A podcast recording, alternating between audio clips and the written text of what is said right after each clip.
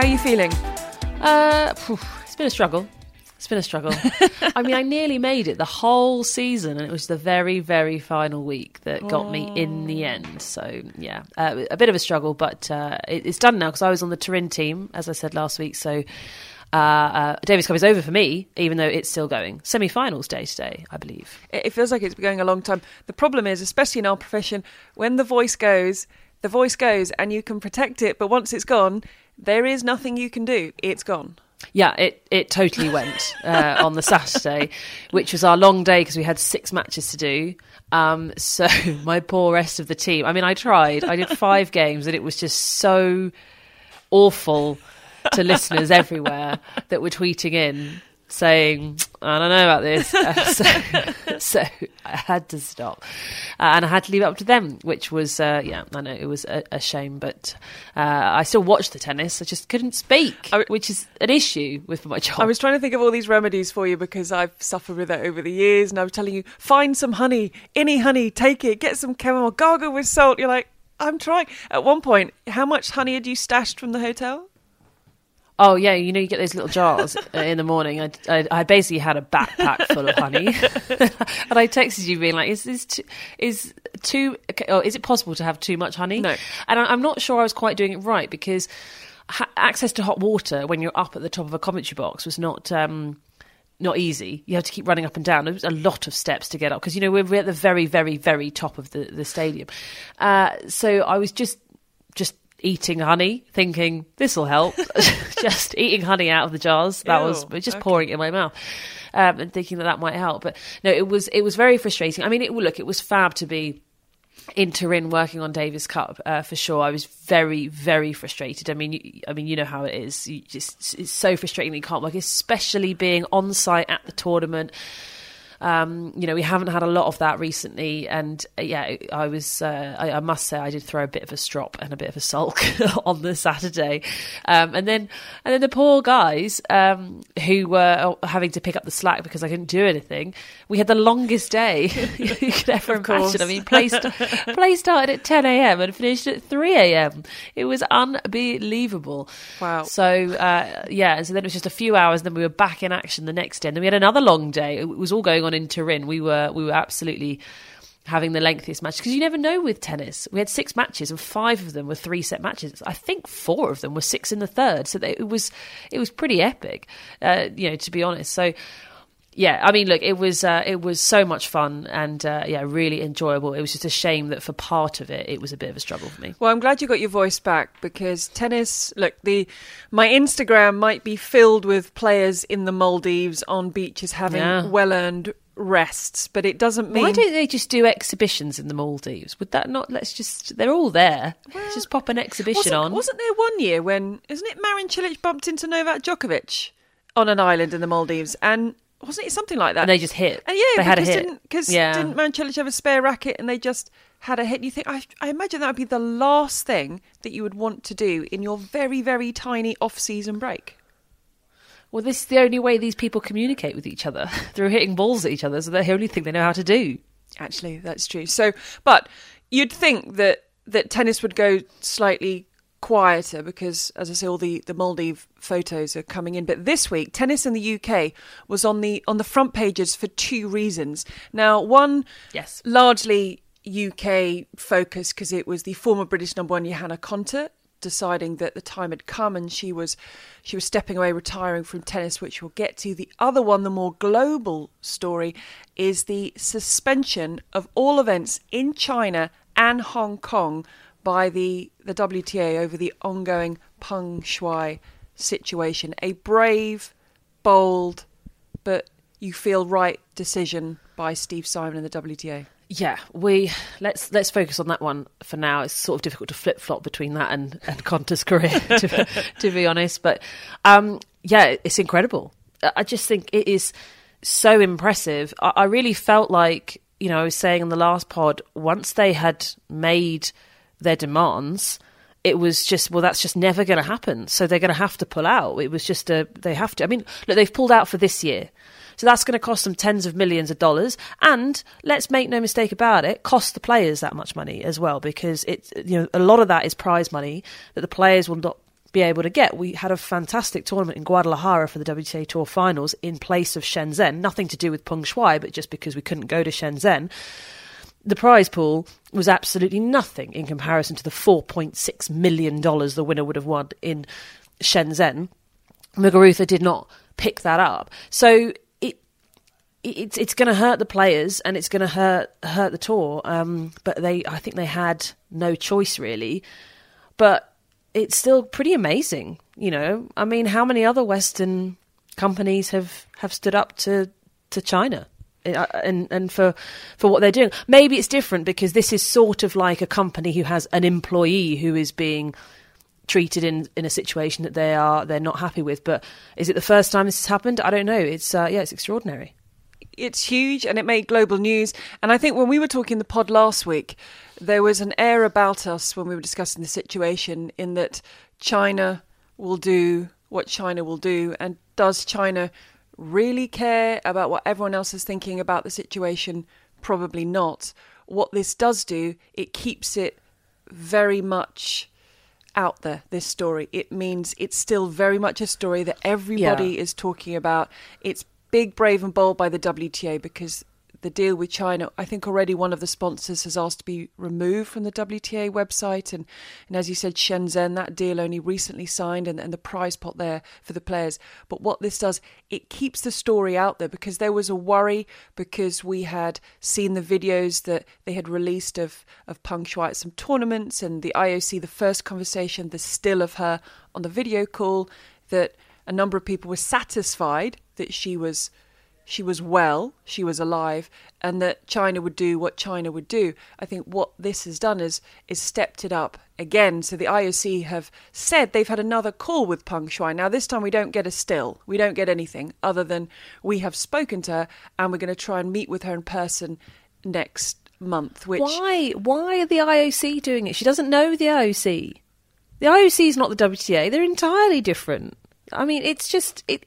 It doesn't none of it makes and just let the WTA speak to her and then we can move forward like that that's just it i mean i can't see as i said last week for me there is absolutely no resolution to this I, I, like there there's no way I do think that China care what people think because they are releasing these pictures and they are trying to get everybody to calm down about it. They're just not doing a good enough job because but, they're but not doing what's being asked of them. Do, do they care what people think or are they just trying to get people just to stop talking about it? Do they want it to yeah, go no, away? They... do, do, they actually is care the right word? Because do they care, or are they just trying to say, "Look, she's fine. Everybody, go about your business." No, I, I think they care what people think. Um, are they going to change the way that they govern and their policies um, because of what the WTA want? Absolutely not. And that means that, that the WTA are not going to get what they want out of this Peng Shuai situation you know, whether any sort of compromise can be made, possibly for future years. For this year, it's clear it's not happening because they're just like we haven't heard anything. You know, just we haven't heard a thing, um, apart from stuff that they, you know, are saying is nonsense. So, yeah, I, I, I, I don't know. The only chance, really, of there being tournaments in the future with China is if some compromise can be made because there is no way the WTA are going to have their demands met. Absolutely no way. But very impressive from Steve Simon. Interesting that ATP and ITF have not really gone with him with their statements. Um, they are not against them, but they just don't want to take, I think, such drastic action so early. I think they sort of want to see where this is going. Um, so they're they're very supportive of the WTA. So you know, I would say that, but um, it's definitely a much more muted response from ITF and ATP. Yeah, a friend of ours, Reem, who's working on the Davis Cup, asked Daniil Medvedev about the situation and about ATP not withdrawing from China as of now. And his answer was look, if we had to play in China next week, some of us would feel uncomfortable about the situation. We're obviously waiting to see how it develops, if it develops. I think the IOC, the ridiculous thing about the IOC is with the Winter Olympics happening in Beijing at the start of next year, it just feels so cynical, everything they're doing. As you, as you said, yes, they will say that um, Peng Shuai is an Olympian, so therefore we have a right to have a say in this, as the WTA will say, look, she's one of ours. So the IOC will say, look, as a as a former Olympian, we can get involved in this. But you know, everyone is just shaking their head at, at these statements coming out from the IOC because they have so much invested in the Winter Olympics taking place in Beijing next month. It's honestly, it's it's like it's like they're not even trying. Like that's the, that's the thing. It's, I mean, they're not even trying to make it seem like sort of plausible in any way. It's just, it's just, it's absolute madness. Um, and yeah, as I say, I think this is going to rumble on, and it will end up, um, as I say, it will end up with a compromise from the WTA, and then there will be tournaments beyond that, and then ATP and ITF will continue with their events in the country, uh, or it will end with the WTA pulling out permanently and then it will be there'll be a lot of pressure on the ITF and ATP to see what they would then do, um, whether they would uh, follow follow with them or or not, because that would be quite extraordinary. We've talked a lot about ATP and WTA coming together recently, a little bit more, getting on side. You know, this is one of the WTA players is uh, you know in this situation. Um, will the ATP and ITF um, go along with whatever the WTA response is. At the moment, they seem to be sort of just going cautiously, uh, whereas the WTA has clearly made the decision that if this costs us tens of millions, hundreds of millions, that's what it's going to do because the safety of our players is, uh, of course, you know, the biggest thing. This is the biggest sport in the world for women uh, in a number of ways, um, and she was at the very top of it. A couple of quotes from CEO of the WTA, Steve Simon, one which I thought really stood out. I hope she knows that none of this is her fault. Because on the flip side of this, with the WTA suspending the tournaments in China, what effect will that have on Chinese players? Will they be allowed to come out and play other tournaments? Will they be held back? So, you know, there's for, for Peng Shuai, who's already dealing with a lot with the allegations that she's made, we don't know exactly the situation for her, believe her to be in Beijing, but now she might get a certain person or group of people saying, well, now you're jeopardizing the future of X, Y, and Z because China might say, right, our players aren't going to come out and play at your tournament. So I think it was. I think it was really important the WTA doing the right thing, but Steve Simon to say that I hope she knows that none of this is her fault. Yeah, and you can understand, you know, that you would sort of blame yourself because you'd just be sitting there thinking, oh, if I hadn't said anything, nothing, nothing will be happening if I yeah. just gone about my business. But that is such a typical thing of that's why people keep quiet about so much uh, of the difficulties that they deal with, whether it's abuse or even if it's mental health issues, whatever it is, it's because of what that will cause and the disruption that causes to everybody else, the worry, the emotions. It, you know, you might you know you might want to be leaving an abusive relationship and that ruins everything for the family and logistically where are you going to live? You know all of these things just seem so overwhelming and that's why people keep quiet and you know actually it is the brave thing to to take it on and then you know and deal with uh, deal with the consequences. So i'm really glad. I, have been so impressed with the way that steve simon has spoken about this like so impressed. I'm sure he's being um, advised by uh, you know a team of experts on it as well um, but I think that he really has sort of ticked every box, you know, just repeating that, you know, that the WTA are ready to offer as much support to her as needed, that it's not her fault, that they're totally behind her, that we're more than happy to pull out of China, like whatever it is, um, because it's just unacceptable. Um, so, yeah, it, will it'll be it'll be fascinating to see how it plays out. I think um, I think it's a tough one to call. My money would I don't know. As I say, I think it's between the coming between them coming to a compromise and then WTA pulling out. But I think probably they'll just end up going. Well, one thing it does, it shows fantastic leadership from Steve Simon, and he said one thing we can't do is walk away from this because you imagine the courage and what it took for Peng Shuai to come out with the allegations of abuse that she suffered. I mean, imagine the courage that that took and as we talked about last week, she didn't sort of fly out the country and do it from afar and then stay safe somewhere else. She released her statement on social media in Beijing, in China, probably knowing that there would be an intense fallout to this. So she has been as brave as she has been. And she obviously got to the point where she needed to say something. She needed to vocalize it. She needed to put it out there. And now the WTA are almost rewarding that bravery, saying, You have been that brave to do that.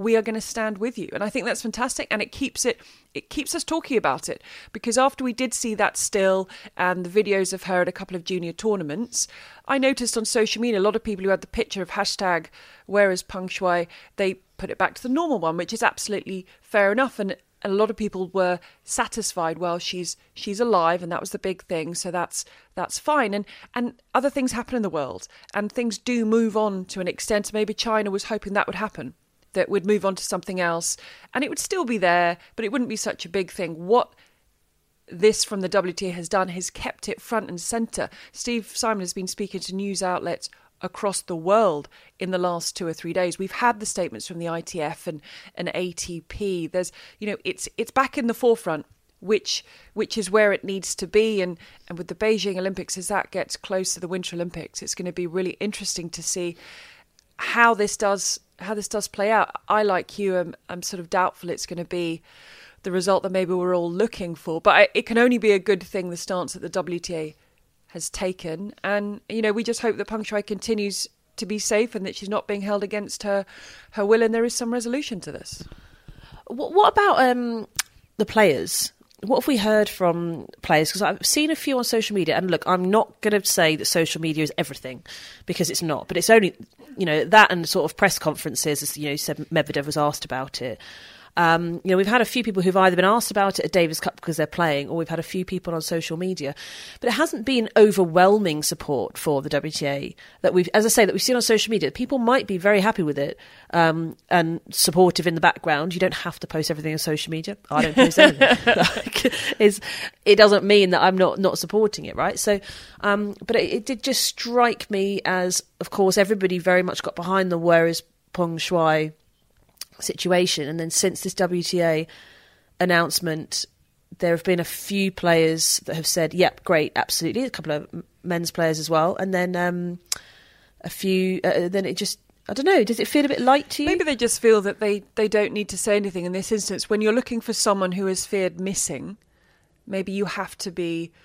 Where is she? You change the hashtag. You you you build up the the traffic. You want to find out where she's. Maybe to something like this, they just didn't. I mean, I saw like Sir Petra Kvitova with the, with the hand clap saying "Well done." A, a, number of former players have come out, as you mentioned. Djokovic was asked about it, Medvedev was asked about it, etc. Maybe they just feel that they don't need to all come out and say because I can't imagine there's any one of them out there thinking this isn't the right thing to do. Well, it could be. They're going to lose millions of dollars. Wow. Well, no, I, no, but, but, but, realistically, that is one of the reasons. That's why it's so impressive what the WTA have done is because they will lose so much money. But you know, let's, as I say, let's not beat around the bush. They will be under pressure now to go and find that money somewhere else, and it's very unlikely you can get the, the sort of mon- investment you get from China from other places yep. unless you then go to the Middle East and, and, and whatever else. But uh, you know, I, am not saying that anybody is annoyed about it. I'm just saying that that, that absolutely could be an option um, I'd, because I'd love to have a conversation with that player if that player exists that is slightly annoyed that they could lose out on millions because it just it doesn't make sense because there is so much money in tennis. There is there are so many tournaments and yes it does make up a big chunk. And as an association the the WTA could be in a very perilous situation without the money from from China and Hong Kong. But in terms of individual players you know the the amount the living they can make from just the grand slams alone that do not touch Asia. And and yes there's that huge pot in Shenzhen but it's only a handful of players the, the players that qualify for Shenzhen in that pot make millions throughout the year. So when they get to Shenzhen, it's a wonderful end to the year to make that money, but it doesn't really make a difference. You know, those players sure. who it would make a massive difference to, they they wouldn't get anywhere near it. So I think, yeah, the, the WTA, I, I wouldn't be surprised if there's people within the WTA at senior level who are biting fingernails and, and rocking in their seats because they wonder will they get through this? How will they get through this? Where will they get the funding and the money they lose in China from, but in terms of players, I wouldn't I wouldn't see that as a reason for silence because they can make a very good living. And as I say, those who are making them, the, the, worry would be for those players within China who may now feel that they won't be allowed to travel and have their career. I guess if there's yeah, are they going are they going to be allowed to play? Exactly, Because that would yeah. be the obvious retaliation, Yes. right, from the Chinese Exactly. government is to say, right, no one's playing. Um, and look, and and and and. And let's make no no mistake. It was not that long ago that there were plenty of Chinese players playing, uh, including Li Na, and the Chinese government was taking their earnings. They were effectively on a sort of a base salary, and anything they earned went back to the Chinese Chinese government. That's sort of how they have operated with athletes for uh, a, a long time, and it, and it took quite a, a while before they were allowed to even keep their earnings. Uh, so I think they would have absolutely no issue in saying, right, no more players then, because th- that's how they view it: is that they're theirs. They really do own them, um, and uh, and as I say, what what they say goes. So yeah, it'll be interesting um, to see if there is any retaliation or if they just sort of go, okay, fine, we'll leave it there. I think so. So for me, if they were, if we're just talking purely players, if they're only players that were sort of against or not sure if the WTA were doing the right thing, they would be the only players I could think of because they could be the players who would be affected. Which is why I think Steve Simon made Yeah. that comment, saying she has to remember none of this is her fault. It's uh, look. I hope we keep talking about it.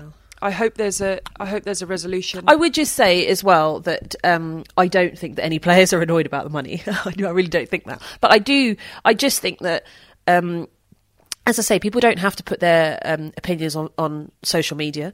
But we have a group of players that do do that quite regularly and did. uh, You know, talk about where is Peng Shuai uh, originally. So you just would think they would sort of either back up the the WTA, even as the you know the ATP and ITF have backed them up. Although it's a it's a fairly cautious response, they have essentially backed them up. So you're not really going out on a limb to say sort of well done WTA.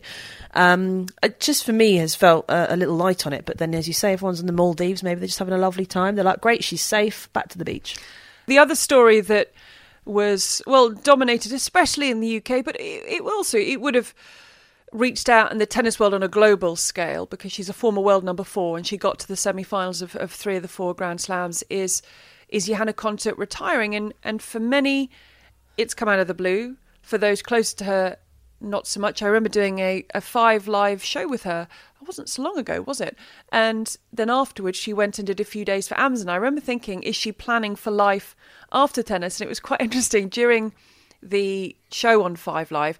We were we were talking about something, and I think it was I think I think Russell, my colleague Russell, was asking her about the future and when she'd come back and any thoughts about retiring. And she was sort of said, "Oh, you know, I'm no, no, no, no." And I said, "I have to say, Joe, when you look at your Instagram, you wouldn't necessarily know you're a tennis player because it said I love, I think it's dogs, baking, and family." She said. Does it does it not show tennis? And I said, well, it shows a, a lot of interest, but tennis isn't the thing that that stands out. So it, it's possibly, and you would assume, because she recently got engaged, didn't she? That she has been planning, and maybe it's a combination of the body, because we know she's been suffering in recent times with injury, and just getting to a place in her life where she sees a future past tennis. Yeah, I think she's just done with it. I think she just wants to have a family, settle down, and, and, and do all of that. And now there are some players that are more than happy to have a family and then go on the road with them. We see that with Serena, Victoria Yeah, Azarenka. Some of the guys do as well. Um, you know, you've got. Um, you know, musicians touring out, they'll take their kids on tour and that's fine. But then a lot of people, you know, I put myself in that camp and Konta's clearly in that camp, would like to be settled with a family and not live a nomadic lifestyle um, you know, in that sort of situation. You just want to have your roots. You've you've you've been all over the place for the, all of your life. I mean, Konta's, you know, grown up in, in all different countries and. And uh, you know she is settled, and I'm sure she wants that sort of grounding. For me, it's been a long time coming. The first instance was for me was Roland Garros last year, so that's what just over a year ago, October 2020 or September, October, yeah, October 2020. And she, um, she said, "Are we?" Uh, I think she said something in an interview where she she was they were talking about the restrictions and the new the, the new tournaments and the bubbles and stuff, and she said, "Yeah, I mean, it seems like you know we're not going to go back to normal within um, uh, within the rest of my playing career." And um, or she said something like, "Oh, uh, we may, I may never get to play a normal tournament again in the rest of my career." Basically, she was saying that, and at the time, we sort of thought that it was going to be going on for a, you know, maybe a year. We thought that maybe 2021 would be affected. Now we're sort of thinking, oh god, okay, here we still going, still going. But at the time, I don't think anybody anticipated that 2022 would be disrupted with bubbles and limited crowds and that sort of thing. But you know, here we are. Um, and uh, when she said that, I thought, okay, she's she's absolutely winding down, and um, she's had the knee issues, and then the fact that there haven't been brilliant crowds. Um, you know, it was devastating for her to have missed Wimbledon, of course, Oh, when so- she tested positive to COVID. And, and when Oh. I think I said to you with the testing positive for COVID at Wimbledon, oh no, she didn't. Sorry, her team member did. Close contact. Um, I was, I was like, I think that would have been her last Wimbledon, and she's not, she's not been able to play. Um, I thought that it was so going to be her last one. yeah. So I think she's been winding down for a while. It's the right time. It's the end of the season. Does she want to do an off season, pre season training, work on things, get set for? Oh, no, she's she's done, and I'm I'm thrilled for her. She's had a fantastic career, and she really is an example in maximising. You know, no one in British tennis thought that she could be a top ten tennis player, let alone four in the world, and you know, and Miami champion absolutely extraordinary. Semi-finals of slams. On the edge of the final of the French Open, she hadn't even won a match at the French Open before that year. It was just, it's just, yeah. She, I, I have so much admiration for her. You know, I know her, but I don't know her that well. I played against her in the early days. You know, I've been around her trading. When I see her, we stop and we talk dogs because she's got dogs. She's got four dogs now. I mean, that is just madness to me. Um, I've got one, uh, so we we talk about that. Um, and uh, she's always been really, really lovely. I know we had dog chat when she came in for the show, and I'm, uh, you know, I'm not good with dog chat. I don't have dog, don't really understand dogs. I'd probably choose cats over dogs. Uh, Just repeat everything you've heard me say. I, just, I was just, say like, well, I sort of treat them because for some people, before or if they don't have children, it's sort of a similar thing, isn't it? They treat them like they're children, right? Some people can treat dogs like children. Yeah. So I sort of yeah. have those kind of, uh, you know, oh, are they sweet? What are they called? Sort of questions you'd ask people with babies. It's a similar thing with dogs. Oh, how many do you have? How old they are? How old are they? What are their names? Yeah. Um, so, uh, and, and you do speak to a lot of people, and they say they know her, but not not necessarily that well. But everyone admires everything she's done. I mean, the way she worked. I know she talked about the process, and yes, it, it did get frustrating interviewing her because. You know, you wanted her just to say when she got to semi-finals of Australia, "It's incredible, it's amazing," and I've called home. But it was, it's a process, and it's the next match. And and when you're interviewing someone and, and you want that quote, you're like, ah, just give me something. But it was it was something that really worked for her. Oh, she compartmentalized things extraordinarily So well. well. because she was sort of stuck between 100 and 200 um, for some time. And, uh, you know, and she did have quite a lot of anxieties and a lot of tension when she was on the match. And, I, you know, I really loved, um, I really loved her, um, I don't want to call it a speech, what she wrote about finishing her career Yeah, her was- message excellent. her Yeah. message i thought it was brilliant because she talked about the fact that the right people came along at the right time because it is so crucial and that does you know mean that that is a little bit of luck. And actually she only found esteban carril because she was forced to move her training from the ntc because the centralized program was disbanded. They didn't want a centralized program at the ntc they wanted everybody to do their own thing. So she had to go and seek out people. She found esteban.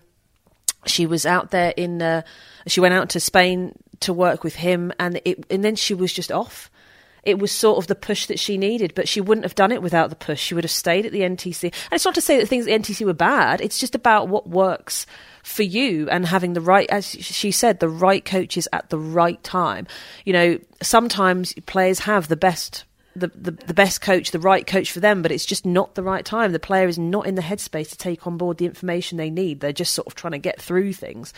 But she was ready. She's absolutely fantastic. I mean, what a role model. I, you know, and I, I agree with you that it, it did get a little bit frustrating because she was kind of repeating the same things in interviews. But, you know, that's not her expertise. Her expertise is playing tennis and actually that whole sort of persona that she created it really sort of helped her keep a lid on her anxieties because she had go-to responses she had go-to um, everything and she was being honest you know the, the thing is the process is so boring Like it just it is. It is repetitions. It is don't get too negative. It's do it again. It's do it better. It's think about how you can develop. You know, you've taken a loss, right? Be bummed about it, but then you know, an hour later, right? What are we doing? It's all about the next goal, the next thing. It's looking ahead, and it is really boring, but it works. You know, it's like some people will look at Djokovic's game, and and this isn't what I think, but people will say, "Oh, his game is just so." Like it's everything's just so consistent. There are just no weaknesses. He doesn't do anything that is particularly sort of magical, with the exception of the movement. Um, he doesn't have the finesse of Federer or, or, whatever it is, or the forehand of Kyrgios. And uh, you know, people will say like, oh, you know, it's dull. It's not. Well, it works. Like that is what it is. It's about repetitions. It's about consistency, quality, um, and uh, yeah. And that's the thing is that she was sort of being honest that is what they talk about. That's what she was delivering. So, oh, she, you know, she's she's been absolutely fantastic. It's time for a new era in British tennis. But she broke a load of records, and she's uh, had a fantastic career. And I'm delighted that she's been able to achieve it. Do you see her staying in tennis? She'll obviously want to step away. She's got a, a wedding to plan and, and things in the near future. But do you see her as someone that whether it's on the coaching side of things or, or, commentary or working the media side of things, do you see her staying in the game? Yeah, I think so. Uh, I think possibly a light touch staying in the game. I don't think she's going to sort of dive in. Okay. I don't think we're going to see her back out on tour in a couple of years' time coaching or anything like that, as we do with many players. Um, but I, I think she will stay involved, but I think she'll be very selective with what she's um, what she does. I think she'll probably do a bit of punditry because everybody wants to know what she's got to say about things. Um, hopefully, she can give us yeah. more than the process because, as much as it is, it is the truth. we are going to need something else. Um, but no, I think she'll be uh, she'll be great at that. Um, yeah, I think she's going to dip in here and there and uh, and take her time with it and then enjoy her life. But she also has her other businesses that she's got outside of tennis, so she's she's absolutely fine. Um, but yeah, I do hope that she does stay involved uh, a bit. And can I just say, in terms of those players, sports people who have the family and travel with them. My only experience of that was when the, the twins were six months old. And I went to Australia with them, wanted to work on the Australian Open. My other half came along, and I think we both said, never again. No, we're not in Federer's League. We can't have a nanny per child, which would definitely make things easier. But it was, boy, that was tough because you don't switch off. You, you can't. And also, you don't have access to like the creche that they have on site and that sort of thing because at most tournaments they do have a creche and they'll have you yeah. know some childminders and people, but you know you can't, that's not for us. Was, that's strictly was, for players. that was really really tough. They they've been to Eastbourne since, but they could walk and talk and look after themselves a little bit more. But wow, that it, I think the big thing is you can't switch off uh, we know this when you go to work at a tournament and you leave the little one or little ones behind you can just focus you're back to being naomi the broadcaster and you work right but when you yeah. take the little ones with you as i have done or you're doing a tournament where you're working from home and traveling back and forth you can't switch off because you're naomi the broadcaster you step through the front door and you're handed a baby it's like yeah. and now it's time to be mum which is it's wonderful but it's uh, and especially as elite athletes if you're having to really be selfish and focus on yourself that is that is tough, and you need lots of nannies. Can I say a quick hello to Grace? Because hello, recently, Grace. hello, Grace. On social media, she called us her number one podcast. Hey. Oh, that is sweet. And she says she's listened at least to each episode at least twice, which is something we haven't even done. No, I'm not sure. I don't, I don't think so. Um, I think I said to you the week, I was like, do you even listen to this? And, and, and, I sort of, well, I, I do, but not twice. There, not there twice. are there are some weeks when it's just, especially in the run up to Christmas, and we've got the the boys' Christmas fair today, and there's after school clubs and before school clubs coming out of my ears, and it's all gone a bit mental. That I, I try and listen to it on my run, but not every week. But but Grace, I mean, do we have any do we have any mugs left? I'd like to send Grace a mug. I think we do. Yeah, I think we do. Um, yeah, I think don't you need a new mug as well? I need a new mug. If you can dig okay, up some, I'll mugs, save one then, for you, and we'll get one. We'll get one out. We'll get one out to Grace. Um, you talked about British tennis is in good hands with the retirement of Johanna Konta, referring, one would imagine, in part to Emma Raducanu. Now, I was covering no, her. Ex- no, I don't think she's involved at all.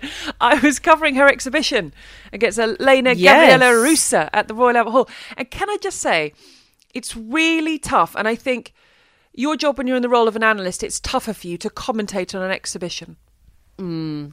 Because your job as an analyst, and I was working with Claire Curran, is to analyse forehand, backhand, what they. But you don't want that slash need that really. And I mean, at one point they put up end of set stats, and I'm like, we don't need those. you know, it's it's it's an exhibition, and then and there's people, and with Raducanu. Now, this was something she agreed to before the US Open, so this was something she was always going to do. But obviously, with everything that happened at the US Open, I mean, that, and what I thought was amazing is for her practice, we had the, the stream of, of the match. She just walked out on her own, no coaches, no team, no people, no agents, no sponsors. Just wandered out onto the court, met Ruse, who she's friends with. They had a hit, off she went again. But it's uh, it was great to see her back. It was her first match, we call it match on UK soil since becoming US Open champion. But again, you know, the thing that stood out to Claire and I, because I say we weren't analysing too much because it's an exhibition and she's recently been on holiday. It looked like she was somewhere in or near the Maldives, but it was how she adapted to the situation. Because a lot of every time she hit the ball, you could hear the, the lenses of the cameras clicking. Everyone there was there to see her. There were journalists there who wanted to see, did want to see how she was hitting a forehand and backhand and how she was moving.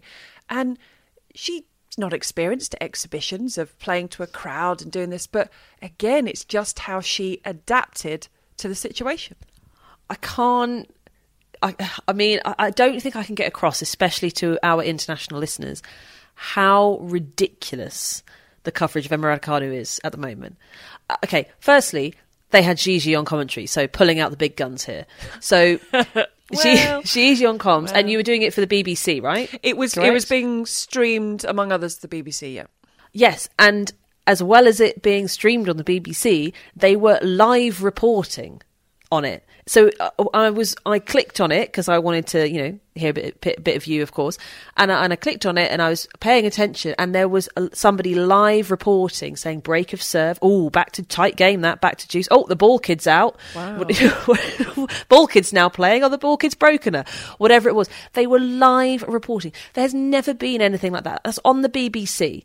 They had a dedicated webpage and a person Amazing. to just write down what was happening in the match. I mean, it's one thing sort of streaming it and and and viewing it. It is absolutely bonkers.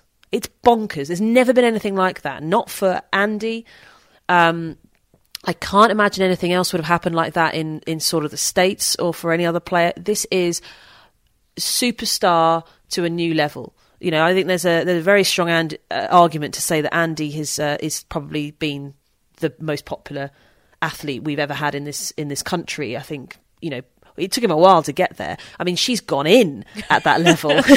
That's unbelievable. I mean, Andy had about ten years of being the most hated hated person uh, athlete in the in the maybe not most hated. Like, he was given a run for his money by a couple of others, but you know what I mean. I mean, it was tough going for him. He had to win people over. He had to lose over and over again in that Australian Open final and keep crying, and then lose in the Wimbledon final before he had to have the whole journey. It was like watching the Great British Bake Off. He or, or you know, like the X Factor. He had to you had to have the Wow, backstory. there's a comparison. No, but you know, you know, you know what I mean. Like to win over the the audience, to win over the British public, you've got to go from sort of, you know, oh, all these trials and tribulations and the tears. and I'm getting closer, and all of those things, all those memorable moments, and then win Wimbledon, and then the the British public were just putty in his hands, and he has been an absolute superstar since uh, winning the US Open. People were, yeah, they were like, okay, great, well done, right? You know, come on, let's take it seriously. I mean, he, he definitely had a bit of a boost, um, but it, of course, was winning, Wimbledon. For Emma, she won the US Open. As I say, she's gone in Yeah. at the level that Andy Murray's been at for and the last five years. No trials, no tribulations. And she's taken to it like a duck to water. Yes, we've said and we'll say again, you've got to give her time because there will be those that found out about her during the US Open that want to see results and want to see her winning every match and, and those in the industry and close to her saying, give her time. She's still young, she's just turned 19. But everything she takes on, whether it was the exhibition, whether it was the interview afterwards, how she's handling herself when she's not playing, she's not, and I know she's got people around her, and there are people advising her, and these are people, a lot of whom that you know, and you say, look, they are good people and they will help her, but just the way. Again, the way she and, and Gabriella, Elena Gabriela Ruse, I've I've got to say she was brilliant. I don't know how many exhibitions she's played in, but she knew that Emma Raducanu was very new to this. So she was doing things like, oh, I've been told to hit to your forehand, or how about me winning a point? And this is getting embarrassing. You know, she really, she worked the crowd, she helped, and she drew Emma into what was an unusual situation. But again, once Emma Raducanu had, had settled, it's like she'd be doing those for years. And I know there were people watching that because they wanted to see the forehand, the backhand, the. But you know something interesting that I was speaking about with Claire Curran is we know the Emma Raducanu. She's got she's got a great game. Of course, it's going to develop. She's still so young, but she likes that big one, that big one strike tennis. You know, big serve, the follow up off the serve. And we were talking about Torben Beltz and what he'll bring to her, her new coach. And look, he was he was in charge of one of the best counter punches we have seen on the WTA side of things. So Claire Curran said, you know, it's frightening. He's going to add something that she doesn't have. This is this is frighteningly good. What and clever the appointment of Torben Beltz when people were saying he's got experience of the tour. But look at the player he's got experience of and what he can add to the Raducanu game because and Claire Curran was saying, you know, she's so clever with coaches. She she she gets a coach and she soaks up from them what they have and what they can offer to build her game. And you feel like she's doing this with the addition of Beltz and, and what he can what he can bring to her uh, well, like I said at the time, just a fantastic uh, appointment, and I was relieved because people get it wrong a lot. Um, and uh, you know, as much as I was confident that she was going to get it right, um, it really was just you know when we found out about it, it was yes, I get it, I see it, I think it's going to work. Uh, look, I'm not saying she's going to win multiple slams next year. I've got no idea, but um, in terms of the continued development of her game, and somebody to be really grounded and steady the ship. You know, he's just so calm but very positive. It's just it's the right sort of balance. You know, there are some coaches that are very very intense. And it's just not what she needs because actually most coaches are like that. It's very hard to not be. Um, it's not what she needs because you know she brings that level. She's so demanding of her coaches. She's saying, you know, right, I want to do this, this. That. She's in charge. She doesn't need somebody to be really intense. You know, she needs somebody to to really keep things nice and level. So, yeah, no, absolutely, absolutely thrilled with her. And just a, shout out to the venue, right? Because if anybody's not seen the Royal Albert Hall, it's definitely worth googling. It's not a sports venue. it's a it's a music uh, venue. It's a hall. There's a giant organ at one end. When I say giant, I mean the the, the, the whole wall. Oh, giant! I mean, yeah, enormous. The enormous. whole the whole side yeah. is taken up by this huge organ. It, it's for you know concerts, for orchestras, for all this sort of thing, and to play tennis in that environment. I mean, I've been there a couple of times to to watch. Uh, to watch this event, it's uh, great. It really it? is. It really is so cool. It takes less than twenty four hours to um, change it from let's call it a music venue to a sporting international sporting venue it takes something like 13 and a half hours to lay the floor it involves something like i read this a few thousand screws all the plywood that's laid down they have to remove rows of seating i mean it's it's incredible how and and sadly it's the last year it's going to be held there i know that's it's you know it's really sad. It, it's a great yeah. event. It was the Masters event, so the seniors on tour, and this year, I mean, and by the way, I saw a side of Nicolás Almagro I never knew existed.